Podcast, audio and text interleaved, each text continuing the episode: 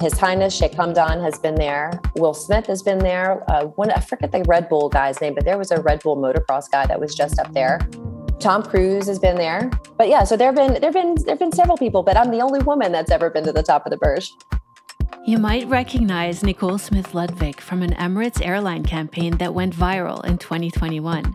She's that flight attendant who was casually standing on top of Dubai's Burj Khalifa, which is almost one kilometer high and 163 floors.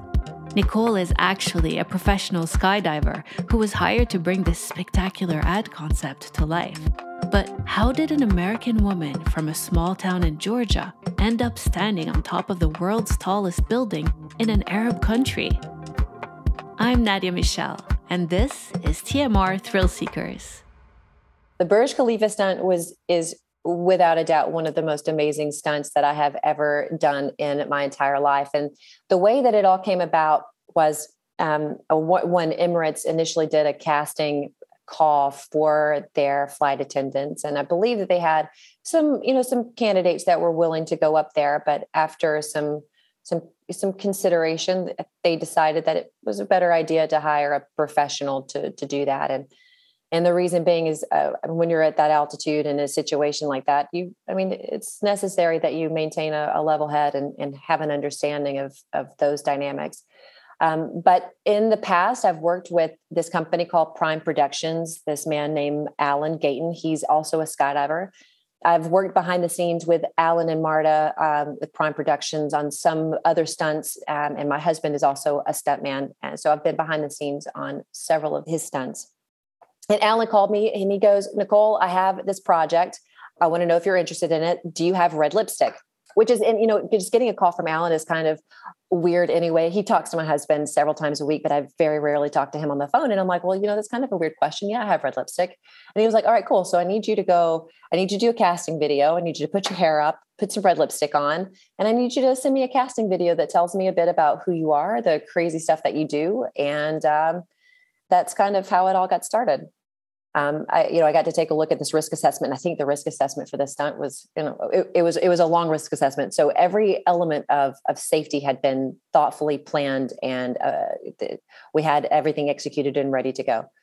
And then getting prepared for the stunt, of course, it was going to a warehouse, taking a look at the platform, getting familiar with, you know, how to climb the platform, what it's going to look like, and you know, all of these things happening in a controlled environment which i think is really important understanding you know it, where my body is going to be in space and in that time and being familiar with with that with the platform there.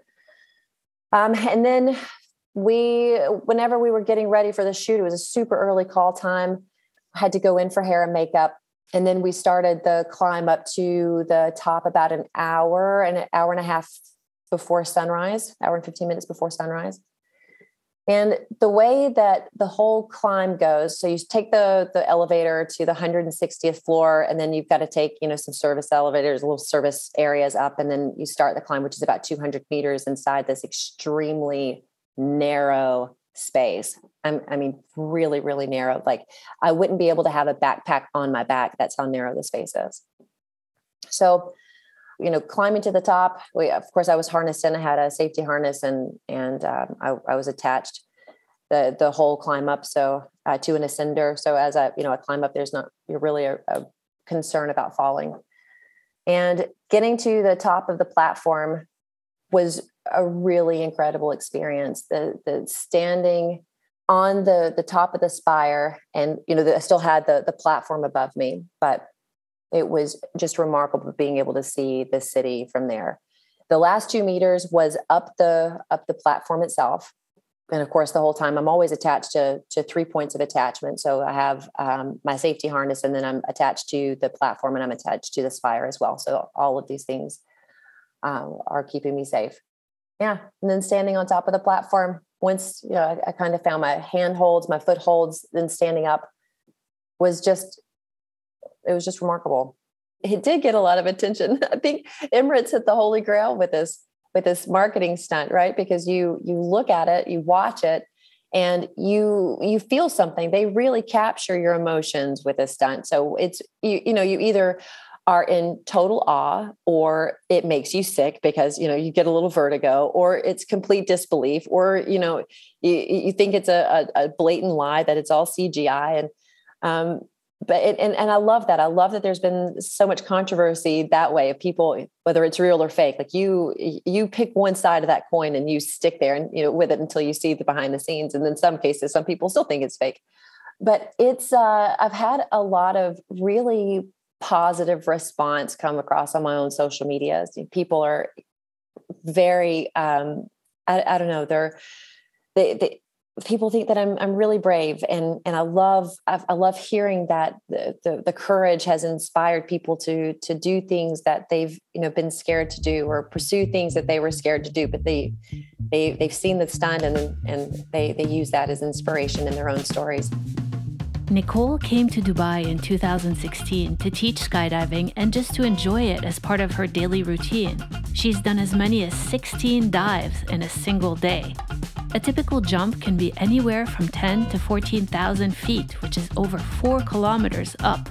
The first minute of that is free fall.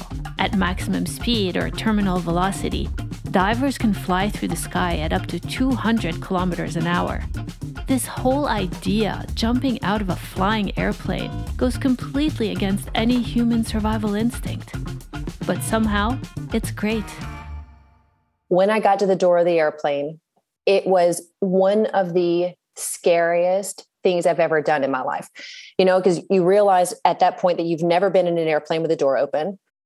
And when you get to the edge, it is literally the end of your comfort zone because you're standing there and you're faced with the decision of do I jump out of a perfectly lit airplane? Am I going to die? What the heck am I doing? when I got out of the airplane for the first time, it was the most liberating, crazy, blissful experience of my life.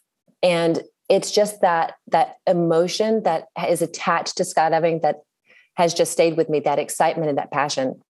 Nicole is multi rated in skydiving, which means she practices and teaches a variety of different types of jumps. That's right, there are many ways you could do this, other than screaming at the top of your lungs. So there's several different disciplines in skydiving. Um, there's formation skydiving, so learning how to fly with a group of people. There's free flying, which is just a, another type of dynamic flying and and um, belly flying and and wingsuiting.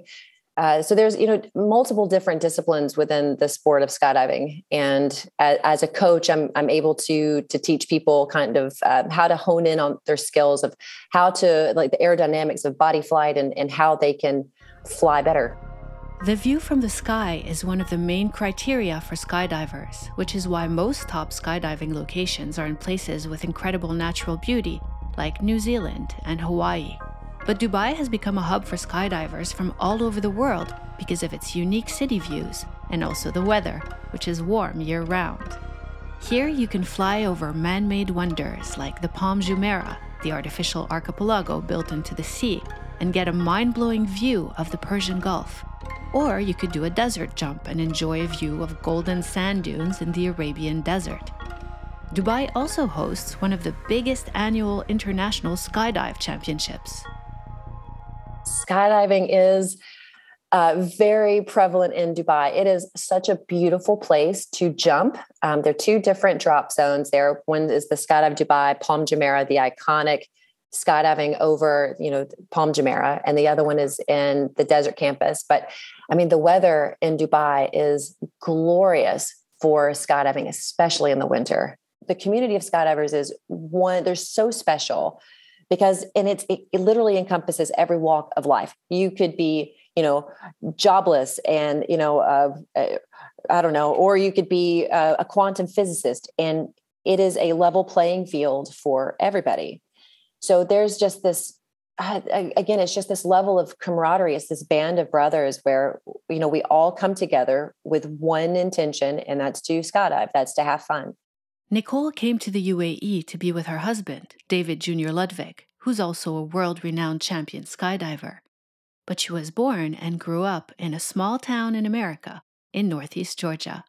I remember I lived really close to an airport community in my hometown, and I would lay in the grass and look up at the skies and watch airplanes just kind of fly around all day. And I always wondered what it would be like to jump out of an airplane. So that's, you know, that's kind of where that seed got planted. But then I had these recurring nightmares about falling off of a cliff. And I figured that if I went skydiving, I would not have that nightmare anymore. And it did. Yeah. As soon as I went skydiving, that nightmare stopped. Her dreams stopped, but something else lurked around the corner. In 2011, what happened in her real life rivaled even the worst nightmare.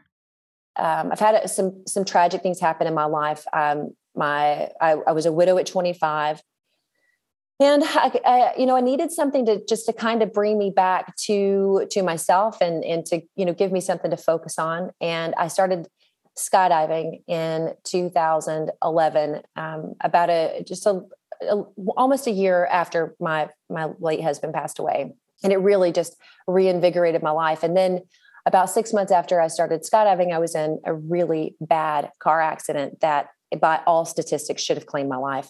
Um, i had uh, oh my gosh the, the, the left me with a broken neck a broken back I had two broken ribs, a collapsed lung, a broken tailbone. My pelvis was broken in four places. I had two brain injuries. And again, by all statistics, I should not have made it. The, the man that was in the car with me, who was my boyfriend at the time, his name was Jeremy. He was he was killed almost instantly.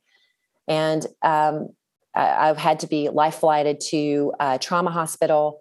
And I there's 11 days of my life that I have no recollection of. So um, as I was going through the rehabilitation process, the like learning how to walk again, um, and the whole the, the goal that I had in mind was to skydive all 50 United States. So these, you know, while I'm going through this this physically and emotionally um, painful time, that was always the light at the end of my tunnel when I'm ready, when my orthopedist give me the go ahead, which I had some really phenomenal sports medicine doctors, when I got the go ahead from them that, you know, everything was going to be okay if, you know, I did a skydive, then that was, that was it. That was my goal and ambition. And it was, I was able to get through the, the, the process and, and with, with all, with that in mind, the whole time was being able to skydive all 50 states when I was done. The accident happened in Rockmart, Georgia on June 13th, 2011, a mile from my boyfriend's house, literally like as we where we were, I could see the turn into his apartment. That's how close we were. We were um, we were hit by a driver who ran a red light. He collided with us and hit the driver's side door of the car we were in. Um, but I have a goal to skydive all seven continents, and I have I've jumped five, um, and I have Australia and and Antarctica left. So those are those two places. I th- those are my biggest goals. The science behind why people bypass their natural instincts and risk their lives to skydive is pretty broad. Besides the incredible feeling of flying, one obvious factor is the adrenaline rush, which instantly makes you feel stronger and heightens your senses. The body also releases endorphins and serotonin during a skydive, hormones that are known to make us feel happy. Statistically, the risk of dying in a skydiving accident is negligible, only 0.00045%, and it's even less for tandem jumps. Parachute malfunctions, though, can happen, which is why skydivers always have two. Most injuries actually happen with bad landings. Safety protocols have really improved over the last few decades, which has resulted in a steady decline in annual deaths. I'll say it like this. There are times in skydiving where things can go wrong. It's just kind of the it's the probability the statistical probability that there's going to be something that you know isn't perfect. And the same thing with any outdoor sports. There's an element of uh, perceived danger. But the thing about skydiving is and and learning how to skydive is we are taught and as an instructor i teach people how to navigate these situations.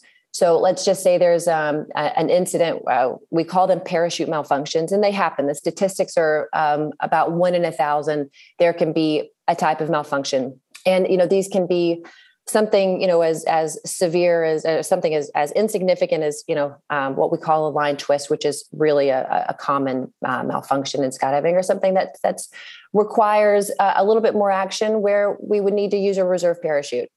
But the thing is again this is something that we are taught how to handle um, you know in a high stress anxiety inducing situation we need to maintain a level head and and you know so long as we're, we're following the the right emergency procedures then uh, the it's it's pretty easy to navigate these problems Dealing with a malfunction while flying at 200 kilometers per hour takes a certain amount of cool, calm, and collected. Nicole, who's also a yoga teacher, mindfully cultivates this aspect of her personality. Practice, practice, practice. I had a, a chorus teacher whenever I was really, really young um, who, who put this into my mind. She goes, Nicole, practice doesn't make perfect. We're human. Practice makes permanent. And I love that. And that's something that really resonates in skydiving for me is, is we practice. So we have these uh, emergency procedures is what we call them. And you know pilots have these same things where we go through scenarios in our minds about what could happen and if we you know if these things do happen how we handle these situations. So when we're in a real life situation of having to deal with you know a, a, a parachute malfunction this is what we do in order to save our lives.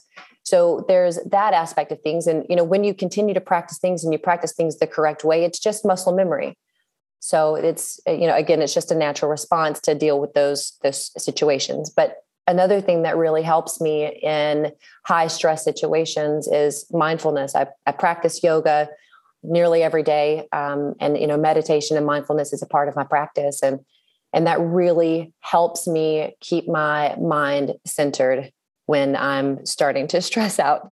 That feeling you get while skydiving or facing what Nicole calls an anxiety inducing situation might actually be therapeutic. Everybody has fear. Uh, it's just it's just a part of who we are. But the the thing is not letting fear control you. So I, I believe that if someone has the the want and the desire to really go skydiving that they should do it. It's just about you know finding the courage within themselves to do it. And it is uh, like i said earlier it is one of the most amazing experiences of my life. The very first time that i did it um, the, the initial stepping out of the airplane it it's that standing in the airplane and I, and I can't stress this enough it is that moment of uncertainty where you are standing your feet are on you know solid ground so to speak in the in the airplane. And you look out you look down you see the ground. It's really hard to quantify how high you are.